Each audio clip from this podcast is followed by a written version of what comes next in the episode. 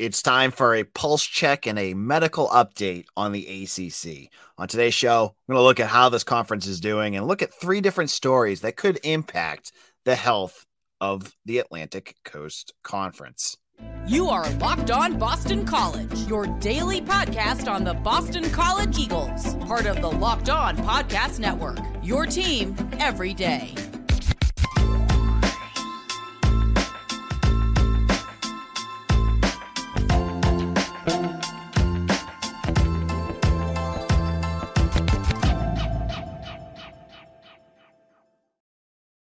Hello and welcome. This is Locked On BC. I'm your host, AJ Black, editor and publisher of Eagle Insider. Happy Thursday, everyone. Today's episode is going to talk a lot about the health of the Atlantic Coast Conference, a conference that has been, um, you know, has some uh, skepticism of, of the future of the program. You've seen a lot of talk about the conference breaking up, the grants of rights deals of, you know, with Clemson and Florida State and Miami and UNC and UVA, would they all bolt?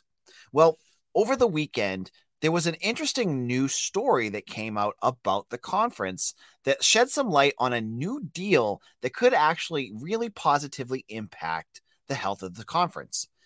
On the over the weekend, it was announced that ESPN is going to subcontract some of their games to the CW network. And this will replace the RSN and Raycom deals that had been contracted through the ACC and ESPN up to that point. Why is this a big deal, though? I mean, who among us have actually watched the CW? I mean, isn't that what Dawson's Creek was on, or is that the other one? I don't even know. Uh, Gilmore Girls, some, one of those shows was on that channel, right? None of us, none of us really watch it, but I read an article on TV Rev by John Cassillo, who used to write about Syracuse, and he gave a great rundown. I'm going to read you a couple paragraphs of what he had to say because I think he does a great job of explaining why, even if the financials don't change, this could be a big deal for the ACC. So he says, many fan ACC fans through the through the weekly the question of what channel is the game on would end when the conference launched the ACC network with ESPN in 2019, under the assumption that all games would either be on the linear cable channel or watch ESPN. But the Raycom deal persisted anyways, and sometimes having one of the RSNs was, wasn't even a guaranteed audience would be able to still watch the game in question. So by moving these contests, still controlled by Raycom, to the CW, the ACC is now getting around that issue entirely. Instead of dealing with increasingly obscure or not carried RSNs, these games will now all appear on the CW broadcast network. Virtually every fan gets the CW, and that means more eyeballs on the ACC's team by default, which should ultimately mean more dollars for the conference. Data from iSpot shows that in the first half of 2023, the CW was not number 22 by share of household TV ad impressions, and Inscape reveals that CW was number 21 by watch time. That's more than res- the respectable watch times for ESPN2, Fox Sports 1s, and various other cable networks in the time frame. It all adds up to a great secondary deal for the ACC that's all indicative indicative of where sports rights appears to be headed in 2023 and beyond. So, when you're hearing this, getting more eyeballs onto your product is going to be a big deal for for the Atlantic Coast Conference. I I think John does a great job of explaining the frustrations with that RSN deal. I am a YouTube TV subscriber. I've thought about going back to cable. I just never get around to doing it. But during those seasons, football, it's for this is mostly for football right now, but I'm sure basketball will get into it too at some point. Football season, when you saw, when I saw that the game was on RSN, which in, up in my area meant NESN, New England Sports Network, that for a lot of times meant I couldn't watch the game. I had to go find, you know, a feed or go to my in-laws house who have, you know, Verizon or whatever. It was a pain in the neck. It, you know, the YouTube TV didn't have NESN. They got rid of it. So there are a lot of people. YouTube TV was a big one. And, uh, you know, I, I think even I saw that they were uh, getting rid of the New York version of it too. So all of these local um, you know RSNs getting rid of you know getting rid of them is going to make it so much easier for fans to find you know Atlantic Coast Conference football. when you're able to just go through like your, you know, everyone has CW, as he says. This is going to get better ratings, which means more money.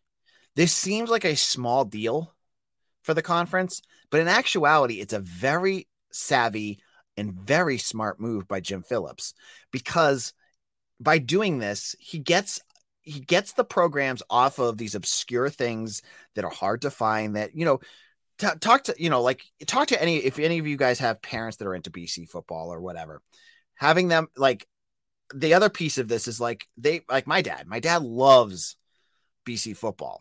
He's part of the reason why I got into it. When the games are on NESN or one of those other channels he can never find it and then he just gives up and doesn't watch it. But if it's on CW and I tell him that boom he's going to get it so it is a really good deal. This is a good deal. And, and yes, it doesn't impact the ESPN piece, but we'll get into that in just a second. But this does a good job. So let's get into the ESPN piece because this is a, a, a multi-layered deal uh, thing that came out this week. The RSN part is really important, but I wanted to go something that Talking ACC Sports brought up, and they found an uh, um, a podcast by Joe Ovies, of um, who's down in the tri uh, down in the Tobacco Road area, and he's talking about how uh, we're talking all about all these licensing deals and all these um, you know media rights and all that good stuff, but what he brought up that I I didn't even know about, but Joe is a you know he's been covering the ACC since the '90s, is that this ESPN deal bumps up in a couple years. And he estimates that it's going to be in the hundreds of millions of dollars that this deal is going to increase for the ACC. So I, I, think he said 600 million was the number I thought I heard on his podcast. So he kind of goes over it pretty quickly. But the deal like cycles over a bit and then it gets higher at, at the end of this of this um, grant of rights deal. What that means though is a, ex, ex, um, a big time bump for the programs so it won't get the ACC to the level of the SEC and Big Ten, but it makes the ACC substantially better than the Big 12 and whatever the heck happens with the Pac 10 because they're they don't have a, they don't have anything now. Not eh, you know are they going to be on UHF or something like that? I don't know what channel they're going to be on, but it it's really solidifies the ACC as the number three conference, and really, you know the the the gap is still pretty big, but it, it gets it, it's one of those things that's going to actually get a, the ACC back in better footing. So I think that was interesting. And he also goes on to talk about how all that money that was thrown around at the SEC and the Big Ten, with the way things are going with media right now, that's that's not going to change for a while. And you know, he he points to the SEC and their uh, their need their want of adding another um, conference game and that ESPN balked at it because they didn't want to pay for it. Money for these games and for these uh, rights deals, I don't want to say it's drying up, but when you see that ESPN is shedding billions of dollars in in um, contracts and you know license, you know for different writers and on air personalities, the money isn't what it used to be. Is what Joe was saying, and I think ESPN itself, you know, it's not going to change. I think what he's getting at is there's brands. He saw he mentioned UCLA and USC, Texas and Oklahoma, but for a lot of these bigger companies like ESPN, there's no more big brands out there that are going to change things. So hopefully, with the change of you know the CW on top of the grant, you know, the deal with ESPN, it's going to bump up. I think in 2026, I think was the year he said. So a couple more years, things will hopefully start to even out a little bit. And then, you know, it'll be up to the ACC commissioner to continue to add to that so that they can um, get to that bottom line that will get them closer to what the Big Ten and SEC are at. Now, in our second segment, speaking of Jim Phillips, we're going to get into his his uh, conundrum that he's in and why he is in big trouble. And we're going to do that in just a moment. But I want to tell you about another great podcast if you haven't heard about it already. I want to get into Locked On ACC. Locked On ACC is hosted by great great Candace Cooper, and you have if you haven't heard her yet, you need to check it out immediately. So check out Locked On ACC on YouTube or wherever you get your podcast. Now, if you are in the market for a new position, These days, every new potential hire can feel like a high stakes wager for your small business. You want to be 100% certain that you have access to the best qualified candidates available. That's why you have to check out LinkedIn Jobs. LinkedIn Jobs helps find the right people for your team faster and free. Now, if you're looking for a job, I have friends that are out there looking for jobs. Every single one of them is on LinkedIn. It's the easiest way to go and search for what you're looking for. There's you can find qualified candidates if you're a hire. Everything is easy to use and it, it it's the best way if you're out there. It's why small businesses rated LinkedIn jobs number one in delivering quality hires versus leading competitors because they're simple tools like screening questions. It makes it easy to focus on candidates with just the right skills and experience so you can quickly prioritize who you'd like to interview and hire. Now, LinkedIn jobs helps you find the qualified candidates you want to talk to faster. So post your job for free at linkedin.com slash locked on college. That's linkedin.com slash locked on college to post your job for free. Terms and conditions apply. This is Locked On BC, AJ Black here. And we're talking about the health of the ACC on today's show, a conference that, for, for many, uh, you know, there's a lot of skepticism of, of the health and validity of the conference.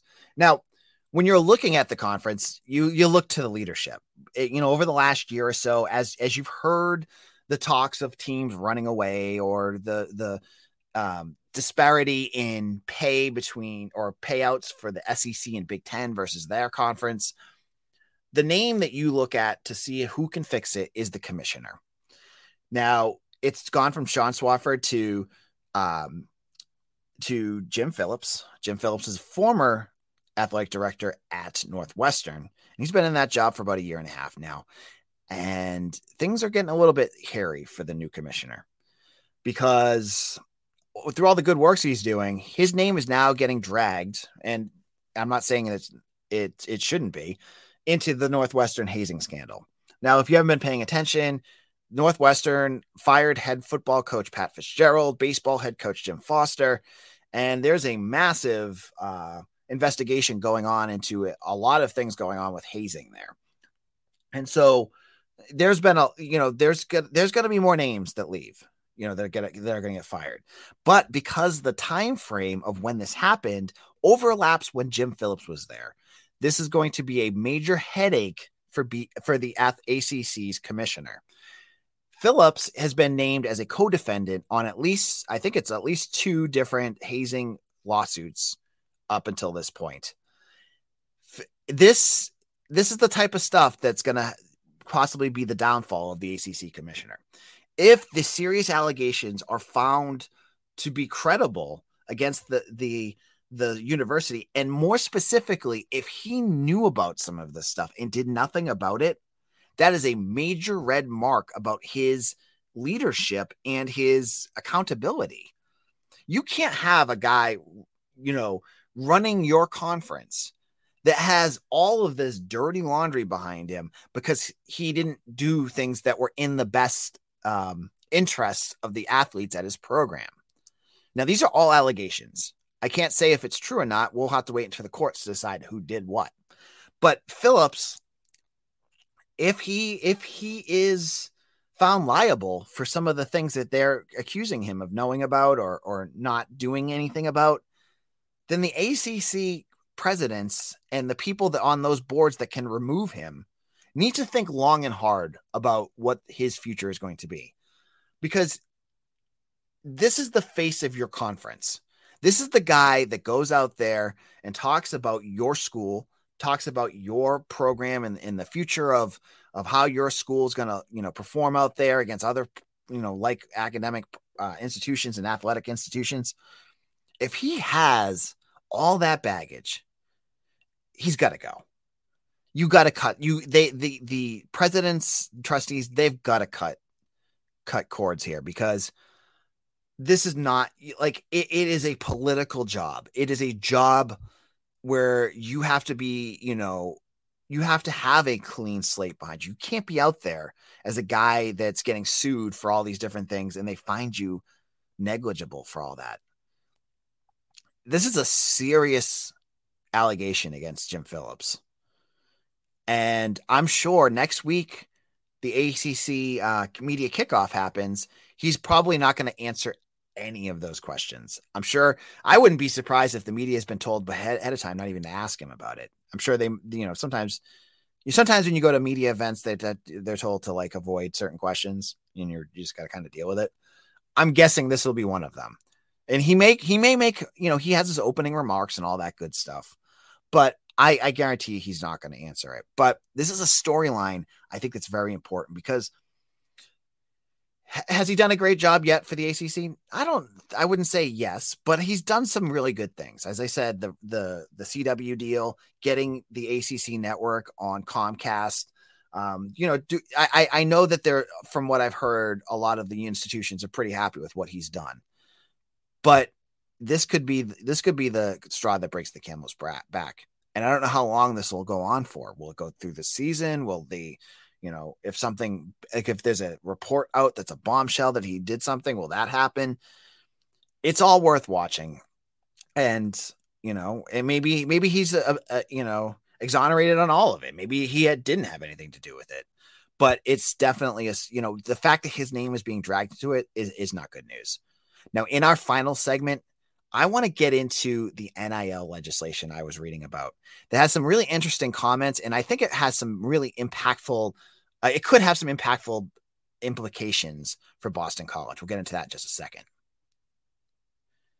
This is Locked On Boston College. I am your host, AJ Black. Again, Eagle Insider. If you are on our site, if you were a old member of Eagle Insider before I was there, or maybe you quit while I was there, maybe you know, this last football season, you're like, I'm done. And now you want to get back. Today only on Thursday, we have a 50% deal for old members to return. So go on. If you are already a member and you you canceled your subscription at some point and you want to get back in, get in for 50% off right now. Hopefully you'll do that. Now, for all our everydayers, we've been talking a lot about NIL. It's the it's the conversation. Literally, anytime I bring up anything about player movement, the first thing out of first comment out of anyone's mouth on Twitter, on my message board, on Instagram, on Facebook, on Threads, on Blue, Sky, whatever, whatever it is, on on the YouTube channel, NIL. Whenever someone leaves, it's NIL. You know, and knowing some of the stories, a couple times it has been NIL, but for the most part, it has not. uh, but I think NIL has been a a good thing.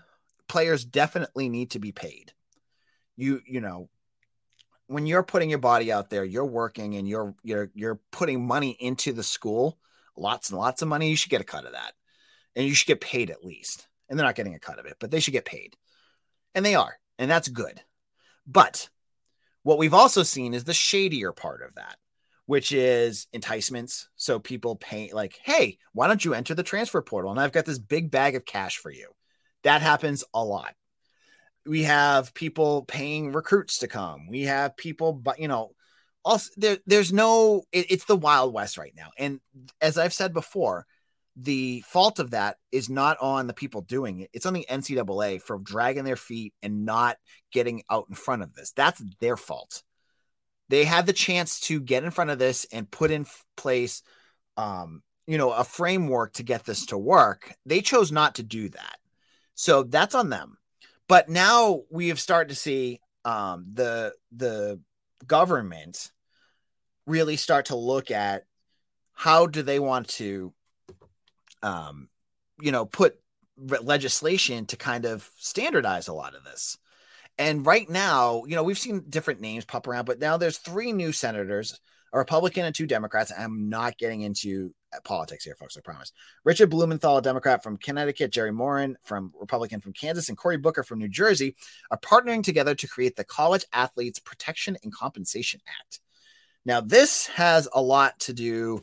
As I said, it's going to prevent enticements. It's going to standardize and make everything out into the open so that, like, you don't have players basically being paid and no one knows about it which is illegal anyways because if they're not you know not illegal but it's it's sketchy if they're not you know claiming it and it, there's a whole bunch of different things that go on with that.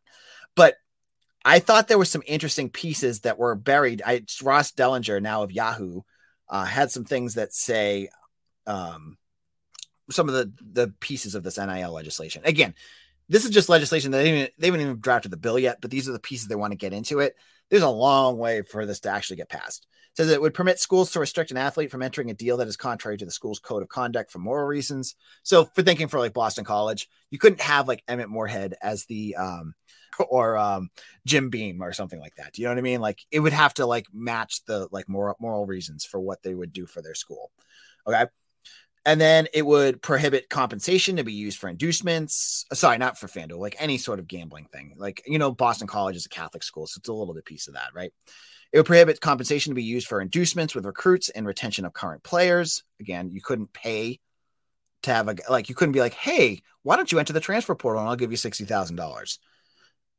It would also allow schools to prohibit athletes from engaging in NIL ventures that are concurrent with college athletic events or competitions. Uh, and so the final piece that I it, has got medical care, which I thought was really good. Uh, you know, a lot of players have been saying that they don't get paid, so that's a big thing. I mean, don't get medical care. That's a big thing. Uh, making sure that they get the care that they need because they're putting their bodies out there all the time, right? But the piece that I wanted that I thought was really interesting and it was buried, and I thought this was like the biggest thing that they, they brought up was that in a non NIL provision, the Acts permits underclassmen to enter a professional draft and then retain their eligibility if they return to the school within seven days of the draft ending and don't receive compensation from a sports league, team, or agent. Now, for me, that's interesting because what do you have? Like 255 guys drafted. Many of them then just end up going as an undrafted free agent, which is a ton of, uh, you know, that's just a gamble. And many of them don't end up going anywhere. You look at guys, all, you know, from Boston College's history that just like Lukas Denis or Max Richardson, who get to d- go to camp, but then end up going nowhere. This would allow, say, a guy, an underclassman. Lukas Denis is a perfect example he left after his junior year and ended up not getting drafted. This is saying that if he didn't hire an agent, he could then say, okay, I didn't get drafted. I'm going to go back to school. That's a big deal. How many guys from BC end up as an undrafted free agents? Uh, many of them as underclassmen. I think Richardson was had a year left too. Um, so a lot of guys that that's an opportunity for them. Now, I, I don't even want to think of what the coaches are going to have to through if they do this. Um, and I think the NCAA would have to be a little bit more forgiving in terms of roster management because that's going to be a nightmare. Think think of like BC this year. I think there were like five or six guys that went undrafted. I don't know how many of them had eligibility left, but like, what if Hafley already fills them in the transfer portal? How's he gonna How's he gonna figure that out, right? But that's that's that's a big thing. So guys can go out there basically test the draft. If they don't get drafted and don't get paid, don't hire an agent. They can come back. Uh, baseball already has this. I had somebody on Twitter already tell me this, but football that's a big deal. Basketball the same thing. Uh, basketball's a big one too, right? Like there's going to be guys next year that are going to go, and there's only what you know, sixty something spots go test the draft, don't hire an agent, just see what happens. So I think this is that part's interesting. Now, again, as I said, this has a ton of, you know, it, there's way more work to be done on this bill before it goes anywhere. But it's interesting that they had that in there. I wanted to bring that up. Now we'll be back tomorrow, talk more football as we get ready for ACC Media Days. It starts next week. Jeff Hafley will be joining with Christian. He's going to be down there with Ch- Christian um, Mahogany, Emmett Morehead, and I'm blank. Donovan Ezeiruaku. I couldn't, couldn't think of his name for a second there. So hopefully you'll check that out as well. My name is AJ Black. Follow me on AJ Black 247 on Twitter, threads. I'm on Instagram. I'm on everything. And hit me up on Eagle Insider. Hope you guys join the boards there as well. Make sure to hit subscribe and like on our podcast. And thank you to all everydayers who make this part of your daily routine. We'll be back again tomorrow for another show. Hopefully, I'll see you all there. Take care, everyone.